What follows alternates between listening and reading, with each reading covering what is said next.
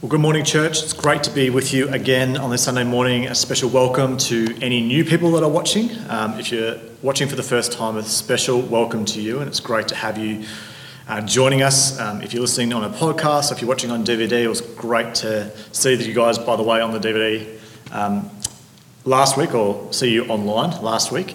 Um, all the DVDs that are getting delivered every week and the uh, CDs and stuff like that. It's great to, to know that you guys are still part of the community, part of the church, and tuning in every week and um, connecting as best we can during this season. Can I just encourage you as well that we've been, I personally have been so encouraged by the, the way in which our church has continued to stay connected, to continue to stay engaged during this last um, six months, really.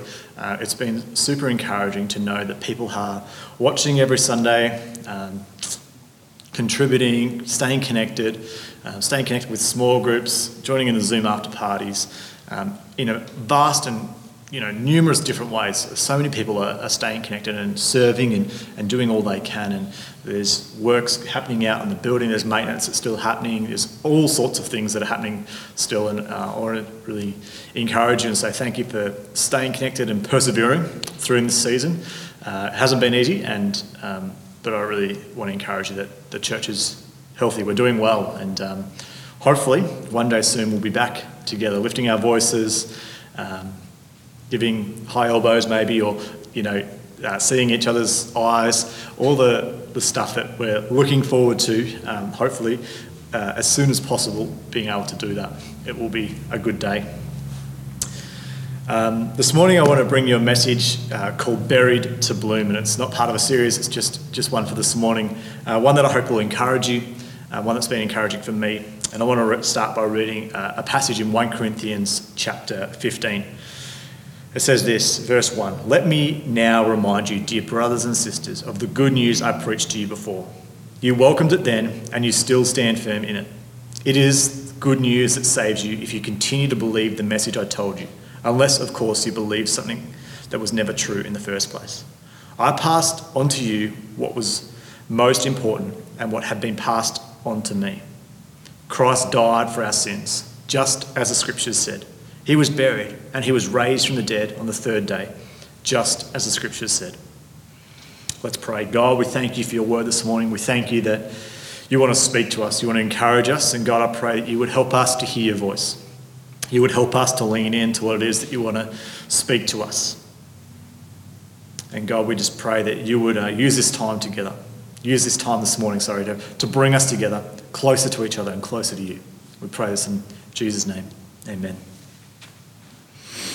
You may have heard this um, statement before location, location, location. And normally that's um, talking about properties. It's, you know, where you buy your house is if you buy, you're going to buy a house, location, location, location. It's all about location. If you're going to rent a house, it's location. Or if you're, I would say, even if you're choosing a holiday apartment or a school or a job, primarily what we're looking for is where is this? You know, we're in the process and, and, and you know, chosen a school for, for Harrison, believe it or not, for next year. He's beginning school next year.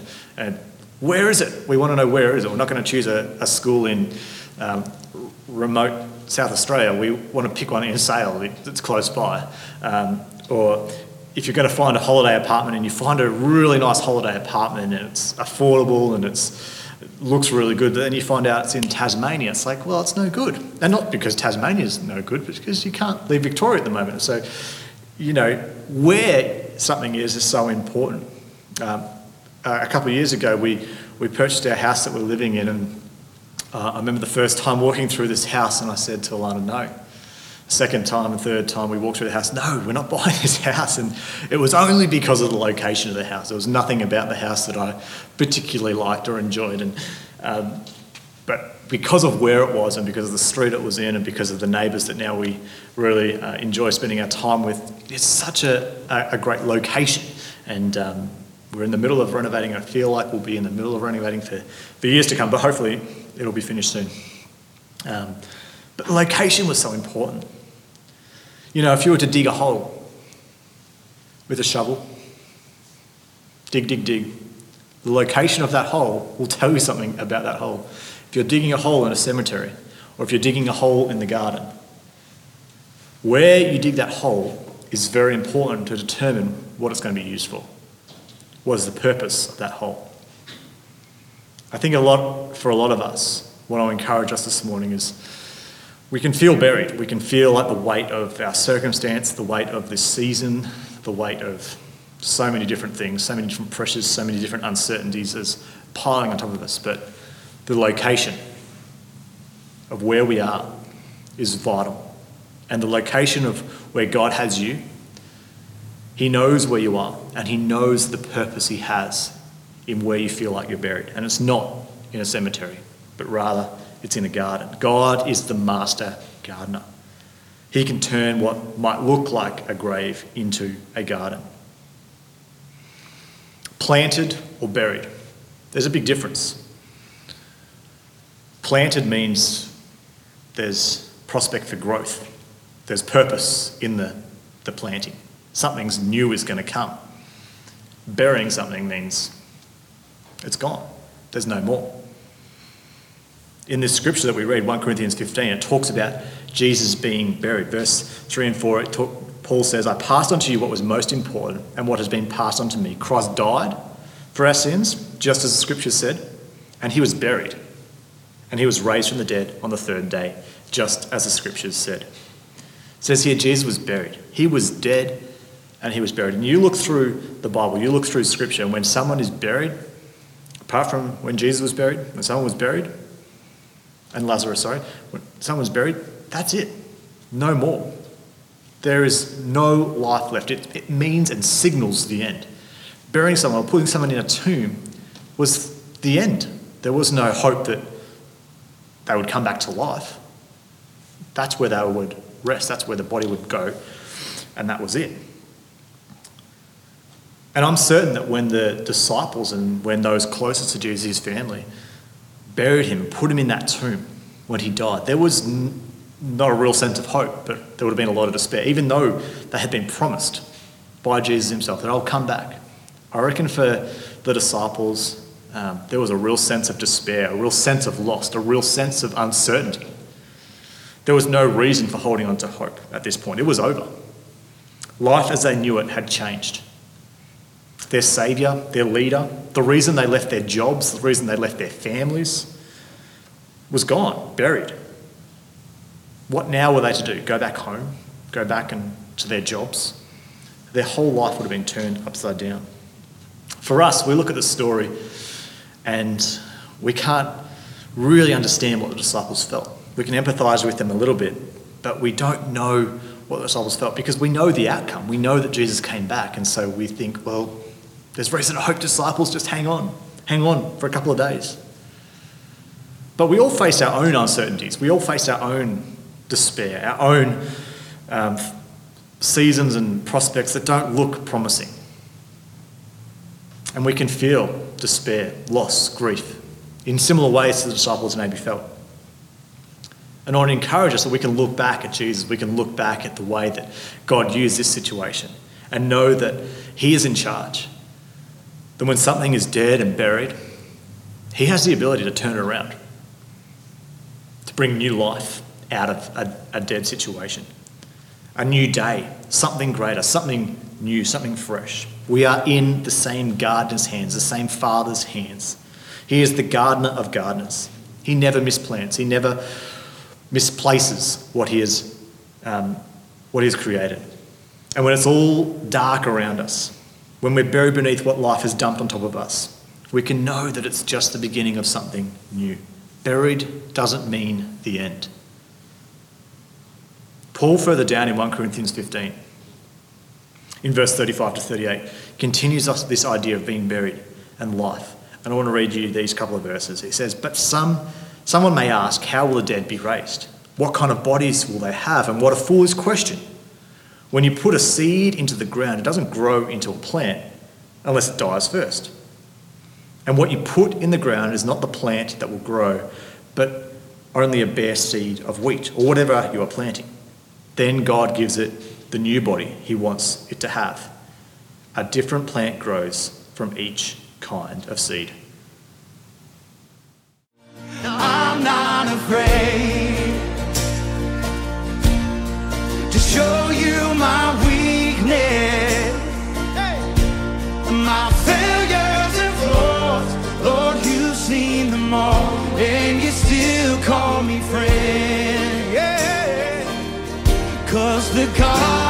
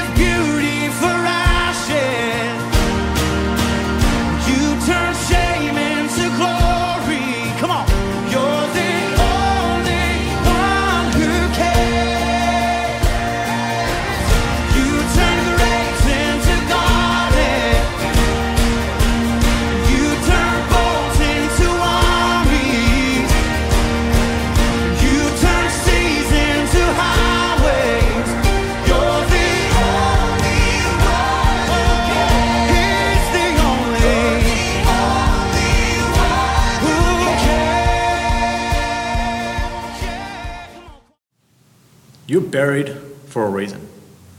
When life has thrown all it had at you, you are where God has you to put your roots down and to see the work and wonder of God established in your life. There is a work that happens in the dark that doesn't feel like anything, that doesn't look like anything. There's no promising signs, it's just a patch of dirt. The seed completely hidden, gone. All there is is faith in the process faith that God is at work, faith that there is life within the seed itself. Within you, there is life. And not just your beating heart, but there is the source of life. There is Jesus living in us. The source of life, who himself was buried, he lives in you, he lives in me. If you're a follower of Jesus, the darkest moment calls for hope because that which seems dead and buried is not done yet. So just because you can't see it, just because you can't feel it, doesn't mean nothing is happening. Hold on to the one who can. Hold on to the one who can turn mourning into dancing. Psalm 30, verse 11 says, You have turned my mourning into dancing. You have taken away my clothes of mourning and clothed me with joy. When you bury a seed, something doesn't happen straight away. The first thing that happens is the roots go down, but then after a while, the blooming starts. Life appears and it's tangible. You can see it, you can feel it. And the day that Jesus came back to life, there would have been incredible joy. There was incredible joy. What was dark, the pain was gone because new life had appeared. The sense of despair was gone because life was there. It's the same experience that every Christian has when they first encounter Jesus. Ephesians 2 1 says, Before, before we know Jesus, says this once you were dead because of your disobedience and your many sins. Without Jesus, we're buried. We aren't planted. There isn't a better day coming. There is no sense of holding on to hope. Then verse 4 and 5 of Ephesians 2 But God is so rich in mercy. He loved us so much that even though we were dead because of our sins, He gave us life when He raised Christ from the dead. It's only by God's grace that you have been saved. It's the grace of God that saves us, that makes us alive again, that brings life from death. If you're buried under the weight of your own sin, there is hope and life in Jesus. He is the master gardener. He delights in redemption. You know, something has to die first before new life begins. Our old life dies without Jesus. Um, it dies and gives way to our new life with Jesus. The old is gone, the new has come. And for those of us who are already Christians but still feeling buried, something might need to die first. In 1 Corinthians 15, the passage we just read earlier, it, Paul says, How will the dead be raised? What kind of bodies will they have? What a foolish question. When you put a seed into the ground, it doesn't grow into a plant unless it dies first. Now, a seed doesn't die. This isn't scientific. If you look up, if you're a botanist or you know anything about plants, um, you know that a seed doesn't actually die. It just, I don't know what it does, turns into a plant. The point is this that the, the Bible is not a science book. It's not a, a book that is, is about science. I mean, it mentions things that happen in the natural world, but it's not a scientific book. It's a, primarily a book about God and the activity of God. And so when we read something like this, we can say, well, the Bible's wrong because a seed doesn't die. It, just that's not true. But the point is not that, that Paul is making is not the analogy. He's just using the analogy to show us something about God. He's just saying that when, when our old life is gone, a new life comes. When the old passes away for the new to come. Um, when we become Christians, we don't die. We just are born again. We're just made new in the image of God. And when a seed goes into the ground and becomes a plant, the seed doesn't die, but it passes away. When you go to, if you dug up a plant, you wouldn't find the seed at the bottom, you would find roots, a root system and a plant. And the seed would be dead, for a, a, whatever, want of a better word. You know, it's no longer there, it's passed away. The seed is no longer. And just like when we're born again, we don't actually die, but something dies. Our old life, living apart from Jesus, does die. When we're buried, when we're buried under the weight of our circumstance, maybe in the, our own sin, I think sometimes God is doing a work in us and something is going to die before the new life comes. Maybe it's a sense of control or comfort or predictability. Maybe it's destructive behaviour or unforgiveness or whatever it is that we're holding on to. That God is wanting to say, let's pass that away and let's see what the work of God is. Let's see the new life come. What is God doing in the dark in your life? How are the roots developing? The roots never stop growing. There is always areas of our life where it might seem dark, but God is still at work. And so, wherever you find yourself this morning, I want to encourage you with this you're buried to bloom. You're in the place that God has you for a purpose, for God to establish new life in you and through you. You have the source of life inside you, Jesus Himself, and He is working. He is at work. Keep leaning into His grace for you. He'll see you through. I want to encourage you through this season. I know it's been so difficult for so many people. Personally, I've found myself in different weeks and different moments feeling at, a loss, with despair, feeling, when will this end? How will we get out of this? What's going to happen? What does the future look like? And there's no sense of certainty, and you can really feel like you're buried beneath the weight of all that's happening. But I hold on to this promise that God is the God of, of breakthrough. He's the God that brings new life out of dark places. And He will do that in you. He will do that in me. He will do that in us. And so let's continue to hold on to Him. Let's continue to believe that He is establishing something in us during this season. He is establishing deep roots that is going to bud into new, exciting life. And so if you find yourself in that place this morning, I want to pray for you. And I want to encourage you to, to reach out to, to anyone that you might know who's a believer and, and find some encouragement, find some prayer. Let me pray for you now. God, I thank you for your life. I thank you for Jesus. I thank you that He lives in us. He is the source of love. And God, for those of us who are feeling buried under the weight of the current season or different situations that are happening in our own world. God, I pray that you would remind us again that, that you're the God of the breakthrough. You're the God that brings new life when there seems like there's no hope. The old passes away for the new to come. And God, we just pray this morning that you would begin to do that work in us. You would continue to do that work in us.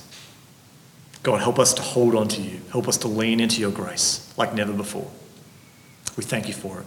In Jesus' name, amen. I want to thank you so much for joining us this morning. And um, if you're watching online and um, you're watching this live, I want to encourage you. There should be a, a, link in the chat right now for the Zoom after party, and we're going to jump in there and um, see some familiar faces, see some new faces, and it'll be great to see you there. Um, if you're watching this at a different time, hope you have a, a great week, and we'll see you again next Sunday.